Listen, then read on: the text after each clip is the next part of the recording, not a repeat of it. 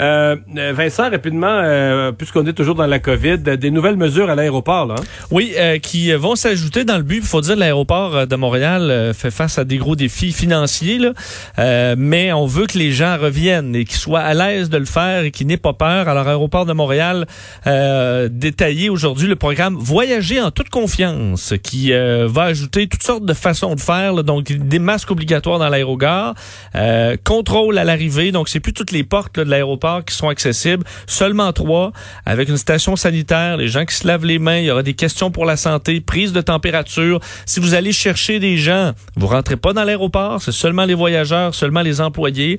Euh, et euh, bon, euh, les, les, les, tout le monde a son masque, à l'exception des enfants de moins de deux ans et ceux qui auraient des problèmes respiratoires ou un handicap particulier.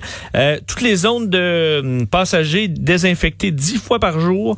Euh, les taxis, donc transport euh, pour aller euh, et venir de l'aéroport, ce sera également la même chose. Alors une façon de faire qui, on l'espère, va rassurer les gens à retourner voyager parce qu'évidemment, quand même plusieurs obstacles. Tous les pays ne sont pas déconfinés. Il y a la question de l'assurance aussi pour voyager. Alors ça commence, ça recommence très lentement, là, disons, dans le milieu aérien.